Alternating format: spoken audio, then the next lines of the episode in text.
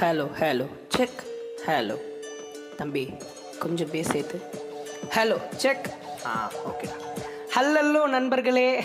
இன்னைக்கு நான் வந்து எதை பற்றி பேச போகிறேன் அப்படின்னா சோக தாய் தாய் குலமே ஆமாங்க. அப்படி என் வாழ்க்கையில் நான் இன்னும் ஃபேஸ் பண்ணிட்டு இருக்கிற ஒரு சோக கதையை தான் உங்ககிட்ட சொல்ல போகிறேன் சுமார் பதினஞ்சு பதினாறு வருஷத்துக்கு முன்னாடி இருக்குங்க. அப்போ நான் பொடிப்பயலாக இருந்தேன். அப்போது சில ஸ்டேஜ் ஷோஸ்லாம் கூட நான் பண்ணியிருக்கேங்க அதுவும் இந்த ஃபேமிலி ஃபங்க்ஷன்ஸ்லாம் ஏதாவது வந்துட்டாலே போதுங்க. எங்கள் அம்மா இருக்காங்களே ஹே போடா போய் மைக் பிடிச்சி பேசு அப்படின்வாங்க நான் ஒரு அசட்டுத்தனமாக ஒரு ஷை பயாசிச்சின்னு கிடப்பேன். எங்கள் அம்மா வந்து அந்த உறவுக்கார பொண்ணுகிட்ட பெருமை பீத்திக்கிறதுல அவ்வளோ ஒரு ஆனந்தங்க. இதில் ஃபேக்காக ஒரு ஸ்மைல் வேற பண்ணுவாங்க. நான் பேந்த பேந்த மூச்சுன்னு கிடப்பேன். டேய் அந்த பொண்ணு பாடுறா வெக்கப்பட்டு நிற்குது நீ போய் மைக்கு பிடிச்சி பேசுகிறா என் பையனுக்கு இல்லாததா அப்படிங்கிற மாதிரி என்னை வேற உசுப்பேத்தி விட்டுருவாங்களா? நான் வேற அப்போ ரொம்ப பொடி பையனாக இருந்தேன்னா ஈஸியாக தூக்கிடலாம்.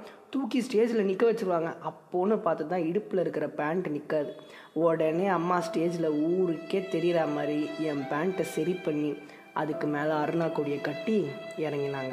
அப்புறம் மைக்கை பிடிச்சி my name is Arjun I am studying in first standard I love my teachers அப்படின்னு மற்ற பாப்பா மாதிரிலாம் பேசாமல் அண்ணா வணக்கங்கண்ணா. இந்த மாதிரி கொஞ்சம் தளபதி விஜய் மாதிரி அதெல்லாம் கொஞ்சம் கொஞ்சம் சும்மா பேசி காட்டினேன். உடனே அழகழகான அக்கா ஆண்டிஸ் எல்லாம் வந்து என் கன்னத்தில் முத்தம் கொடுத்து hey how sweet how cute அப்படின்னு ஒரே பாராட்டு மழை தான் போங்களேன். இந்த மாதிரி நல்லா தாங்க போயிட்டு இருந்தது. படிப்படியாக ஸ்டேஜ் ஃபியரும் போச்சுங்க. நான் கொஞ்சம் வளர வளர ஆண் அழகன் ஆக ஆக சரி நான் கொஞ்சம் வளர வளர குரலும் கொஞ்சம் மாறிடுச்சுங்க. அதாவது இதை பயாலஜி டீச்சர் நிறைய பேர் ஸ்கிப் பண்ணியிருப்பாங்க இருந்தாலும் நான் சொல்கிறேன் ஆண்கள் வளர வளர குரல் நல்லா ப்ராட் ஆகணுங்க. பெண்கள் வளர வளர குரல் நல்லா சாஃப்ட் ஆகுங்க. ஆனால் எனக்கு இது ரெண்டும் கலந்தாப்புல ஆயிடுச்சுங்க.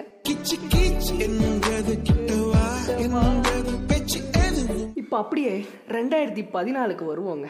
அப்போ நான் செவன்த் ஸ்டாண்டர்ட் படிச்சுட்டு இருந்தேன்.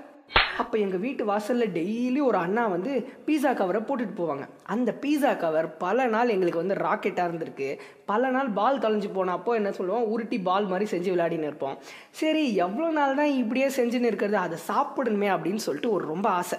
அப்போ காக்கா முட்டை படம் ரிலீஸ் ஆகல. ரிலீஸ் ஆயிருந்தால் சாப்பிட்ருக்க மாட்டேன்.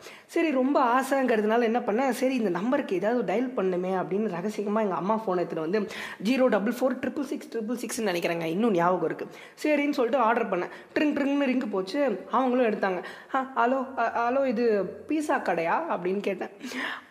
ஆனால் அவங்க அதுக்கு சொன்ன பதில் இருக்கே. How do I tell you hello madam may I know your order அப்படின்னாங்க. அப்படியே என் மேலே இடி விழுந்தது போல் இருந்ததுங்க. இடி விழுந்தது போல் இருந்தது. நமக்கு சும்மாவே இங்கிலீஷ் தகுதி மீதா. இப்படி வேற கூப்பிட்டு ஷாக் பண்ணிட்டாங்களா?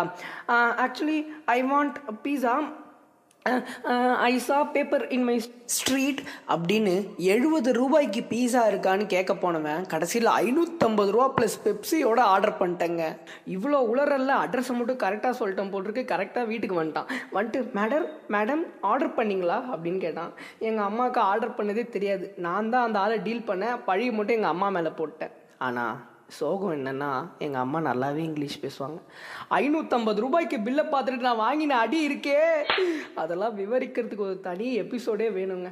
சரி இதெல்லாம் கொஞ்ச நாள் தான் எல்லாம் சரியாக போயிடும் அப்படின்னு பார்த்தா இப்போவும் சில பேர் நான் கால் பண்ணால் மேடம் சொல்லுங்கள் அப்படின்வாங்க நானும் ஹலோ அப்படின்வேன் அப்பயும் ஆ சொல்லுங்கள் மேடம் அப்படின்வாங்க நான் நல்லா அல்லோ அப்படிங்கிற மாதிரிலாம் ரொம்ப அழுத்தி சொல்லுவேன். இருந்தாலும் ம் ஒன்றும் வேலைக்கு ஆகல.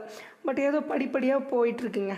இந்த மாதிரி இருக்கிற நானே பாட்காஸ்ட் அசைன்மெண்ட்டு எங்கள் காலேஜில் கொடுக்கும்போது ஐயோயோ ரொம்ப பயந்துடுங்க ஐயோயோ அச்சச்சோ அவங்க என்ன நினைப்பாங்களோ இவங்க என்ன நினைப்பாங்களோ அப்படின்னு.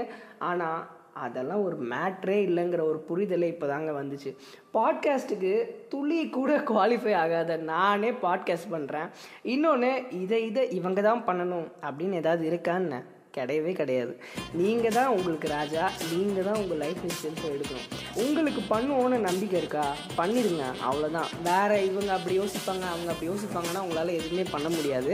ஸோ அதை மட்டும் மைண்டில் வச்சுக்கோங்க. கண்டிப்பாக உங்களுக்கு உங்கள் மேலே நம்பிக்கை இருந்ததுன்னா அது என்ன விஷயமா இருந்தாலும் சரி உங்களுக்கு என்ன ஒரு வீக்னஸ் இருந்தாலும் அதை பொருட்படுத்தாமல் நீங்கள் அதை ட்ரை பண்ணிவிடுங்க அதுக்கப்புறம் உங்களுக்கு வர கமெண்ட்ஸ் எல்லாத்தையுமே வந்து நீங்கள் பார்த்துக்கலாம்.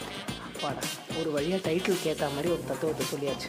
ஓகே மக்களே நண்பர்களே இவ்வளோ நேரம் கஷ்டப்பட்டு என்னோட வாய்ஸையும் என்னோட வாய்ஸ் பற்றின ஒரு சின்ன சோக கதையும் கேட்டீங்க. அடுத்த வாரம் இன்னொரு எபிசோடில் உங்களை பேசுகிறேன் உங்ககிட்ட பேசுகிறேன் ஸோ டடா பாய் பாய்